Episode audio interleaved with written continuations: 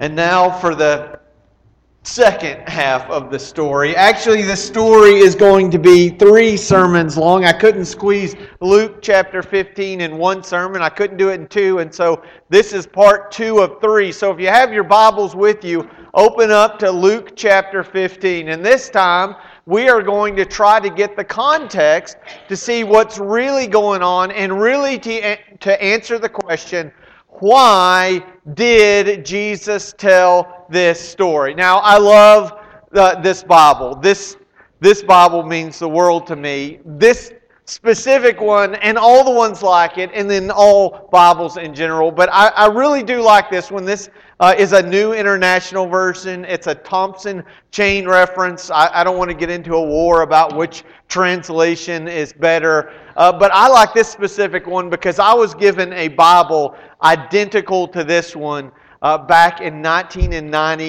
1993 for Christmas. I was a senior. I got a Thompson chain, chain reference Bible, looked just like this, and I wore that thing to pieces, and I love it. Uh, and I had to replace it with another one a few years later. Uh, and I wore that one to pieces. And so now I believe this is my fifth one. They don't make them anymore. And so I have a sixth one still in a box hidden away. Uh, and hopefully I'll be able to find some in the future. And I love uh, what the NIV does.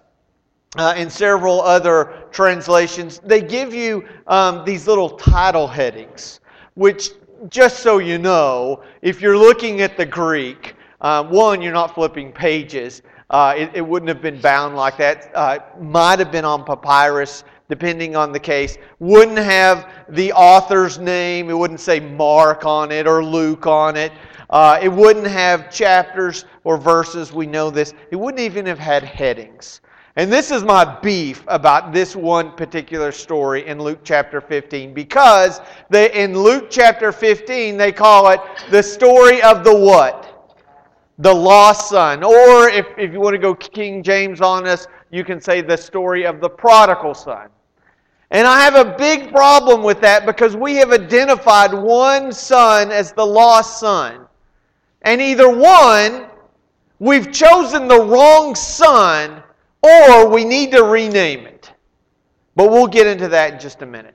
Turn with me in your Bibles to Luke chapter 15. This morning, we're actually going to look at verse 1, which I begged you not to read last week, and I know most of you did anyway. So, Luke chapter 15, starting in verse 1.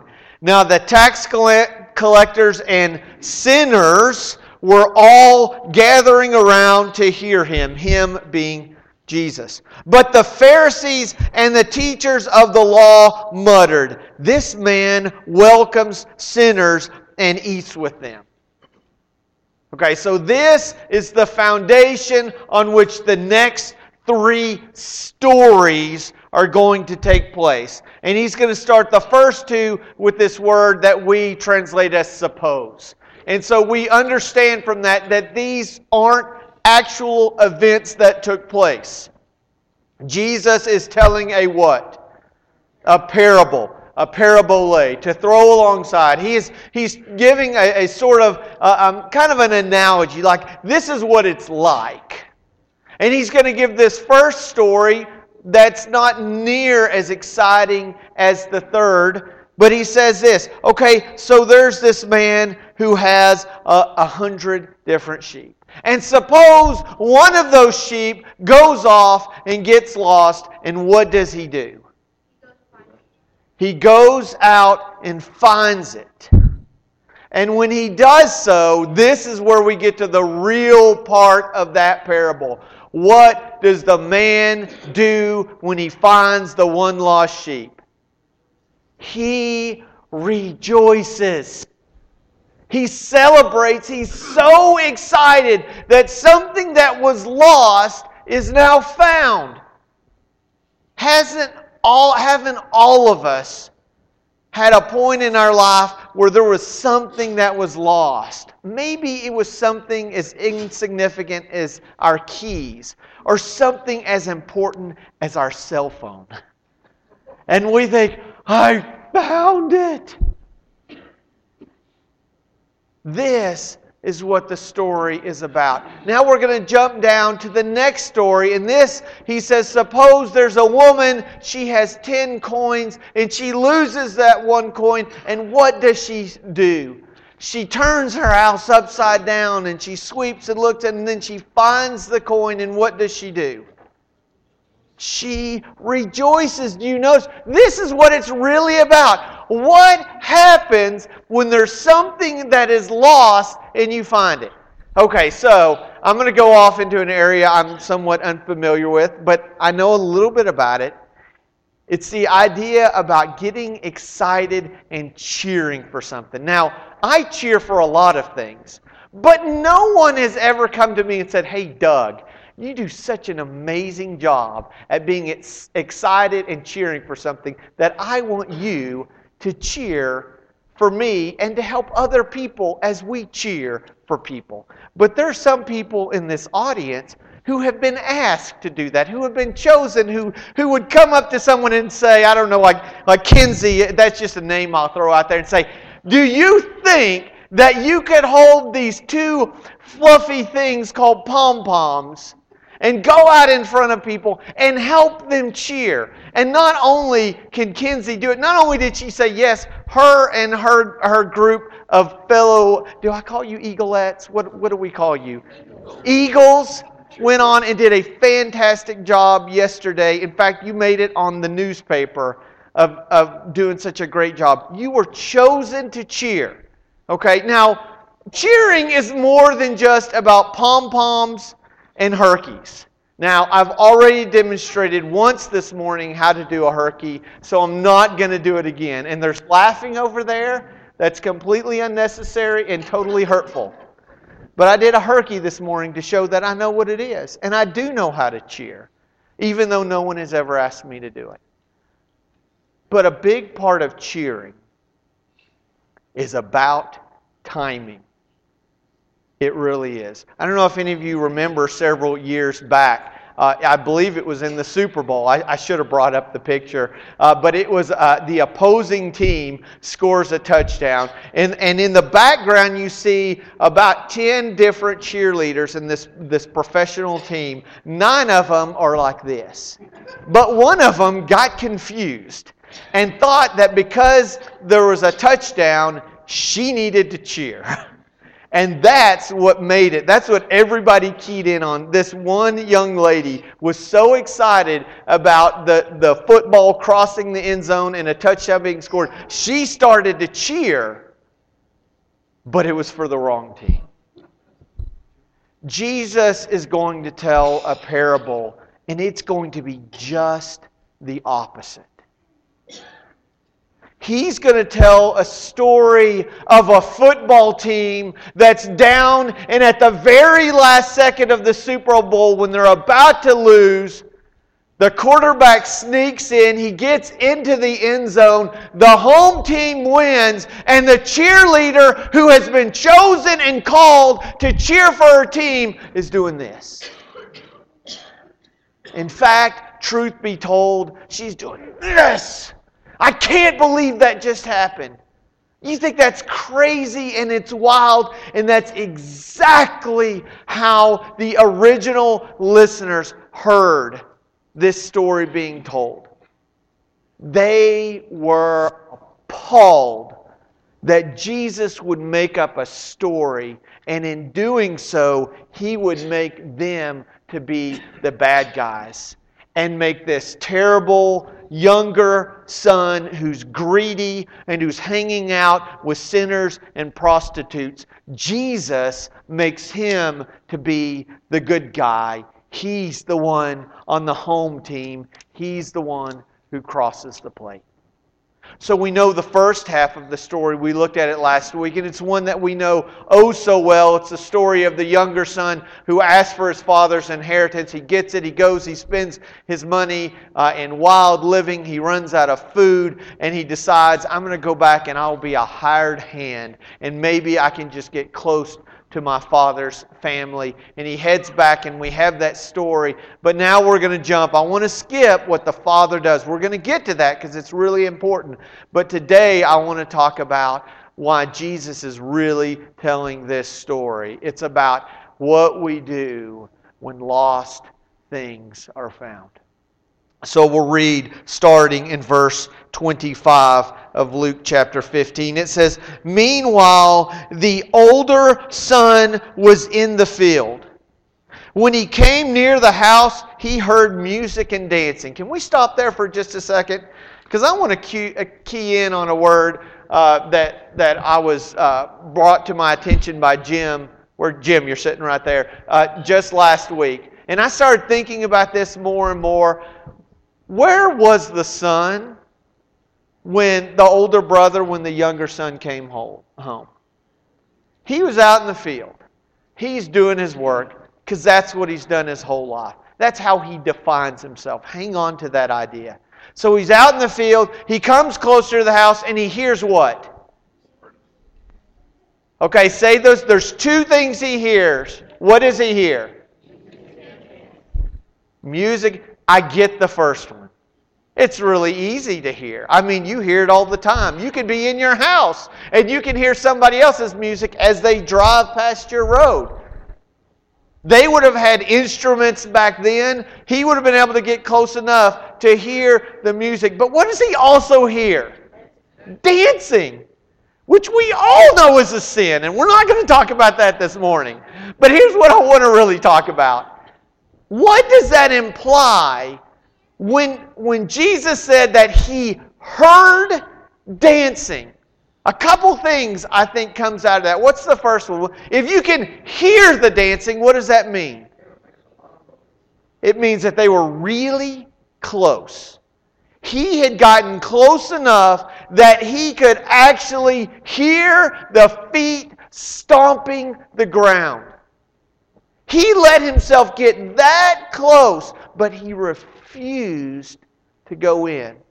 But what is the second thing that it implies? Julie, you said it just a second ago.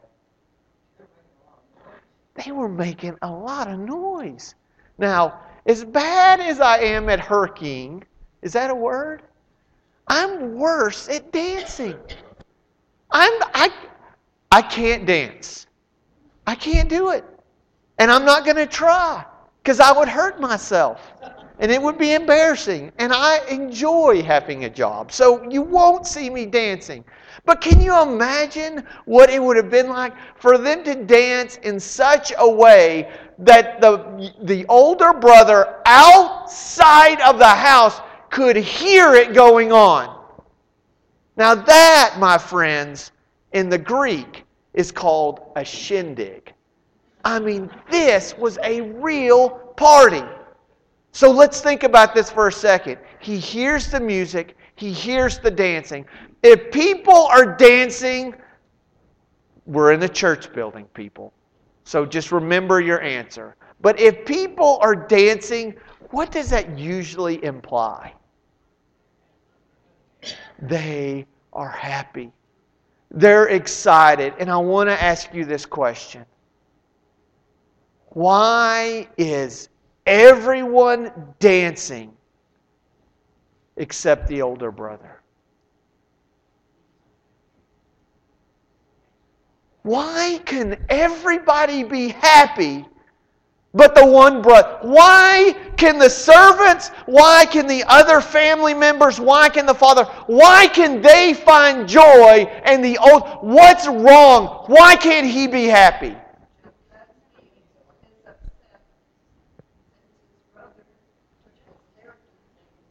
He's upset. He's jealous. He's angry. He is, I love this phrase, he is righteously indignant. You see, the reason why the older brother is upset is because he believes he has something to lose. He thinks that all of his dad's stuff belongs to him because he's earned it and he deserves it. And this makes the older brother just like his younger brother. There is no difference up to this part of the story. You, we read when we first get there what a crazy request it is on the younger brother to say, Hey, dad, you're really dead to me. I just want your stuff. I don't really care about you. And you go, Oh, that's so wrong. That's terrible. He should be kicked out. And we get mad at him and he goes off and squanders his money. You say, Oh, he deserves that. But back at home, the older brother does the same thing. He cares more about what he's supposed to get from his dad than having a relationship with him. He's there at home, but he's not really there. And, folks, I just want to give you a warning. This is a dangerous, dangerous place to be. Because when you find yourself in the far country, you can look down at what the pigs are eating, and you can be far away from home, and you can say, You want to know what? I'm not where I need to be. And by the grace of God and by His Holy Spirit, you can come to the recognition that you are not home. And you can come to your senses and you can start walking. But you can't start walking home if you think you're already there. You see, for the younger son, it was a no brainer. He knew he was far away from his father. But the older brother was equally as far, but he didn't know it. Jesus was talking to the religious people, the ones at the time who thought because they had done all those good things, that they were right where they needed to be. And Jesus was saying, I want you to know that you aren't home yet. They were far away from home, even though they thought that they basically owned the place. Verse 26 So the older brother called one of his servants and asked him what was going on. Your brother has come home, he replied, and your father has killed the fattened calf because he has because he has him back safe and sound. The older brother became angry and refused to go in. And listen to this. So his father went out and pleaded with him. Do you notice what the father does with the younger son? It's, it's pretty obvious. I mean, it's just, it's just so out there. It's, you see him come out and he's running to meet his son. And he throws himself on him. And he begins to kiss him and he weeps. And he welcomes him home. Do you know what the Father does with the older brother. Albeit slower, but he does the exact same thing. He leaves the house to go to his son. And in that respect, the brothers are once again very, very similar. Both of the sons wanted their father's stuff. Both of them disgraced their father. Both of them needed the father to come out because both of them had rebelled. And you're going to say, no, no, no, no, that's not right. The older brother didn't rebel. Because the older brother did what he was supposed to. We need to remind ourselves, as Jesus is telling this story, he says, You can rebel by being really bad, or you can rebel by thinking that you're really good. And that's where the Pharisees were as Jesus was sharing this story.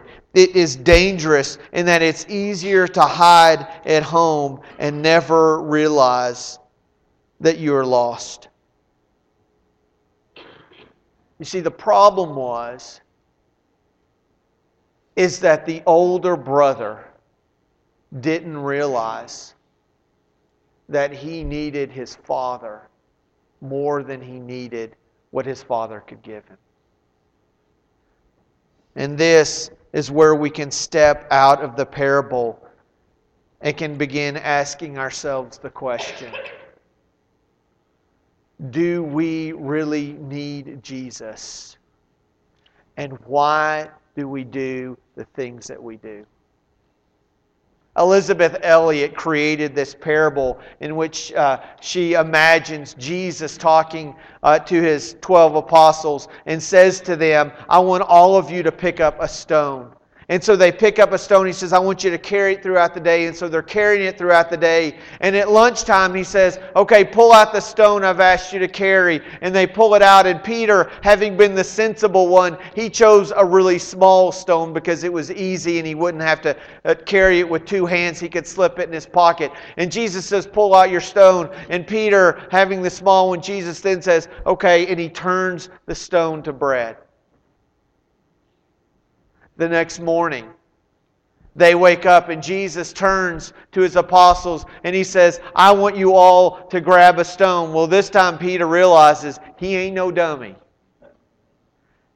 And he finds this big boulder that he reaches down and he picks up and he starts carrying it around just all day long. And finally, it's time for them to stop. And Jesus says, Now I want you to take your stone and I want you to throw it into the river.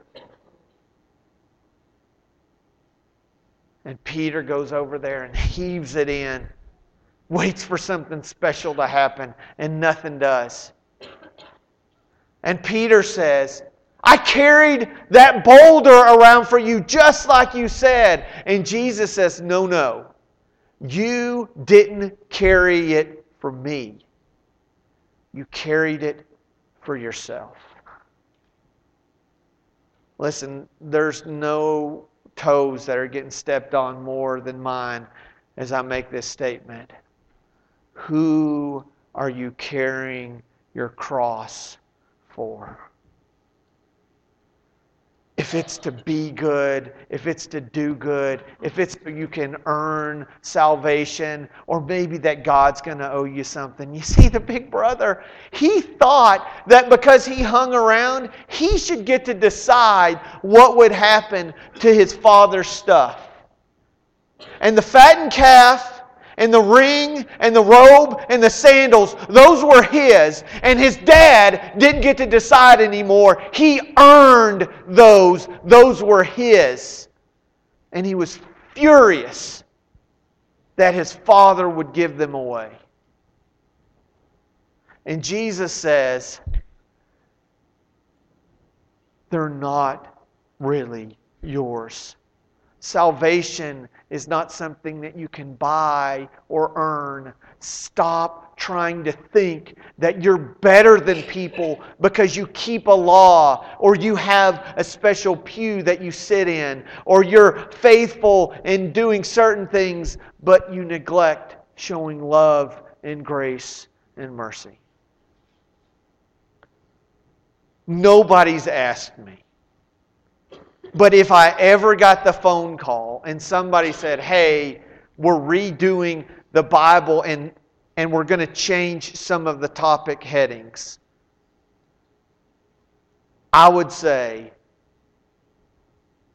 that Luke chapter 15 is about the real lost son. Because you know how the parable ends?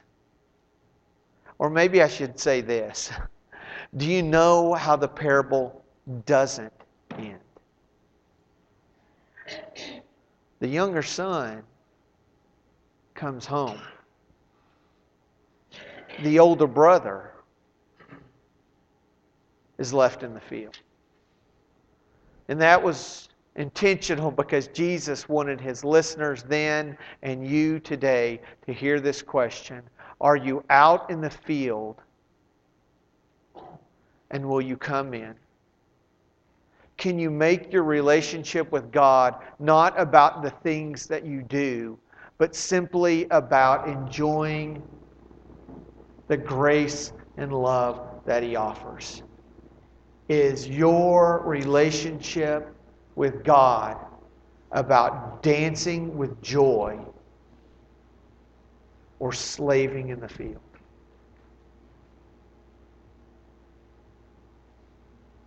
Where's your relationship with Jesus? We have one more week, and next week we get to the really fun part what God does for those two boys and what he does for each one of us today. But you don't have to wait until next week to answer the call and say, I'm ready to come back home. Whether you've been in the far country or working out in the fields, we want you to know that God invites you into his presence and desires a relationship with you. And if you want to have that, and if you'd like to have the prayers of the church, if you want to be baptized, placed into the water and buried and brought up alive again, then we want to invite you to come now as we stand and sing.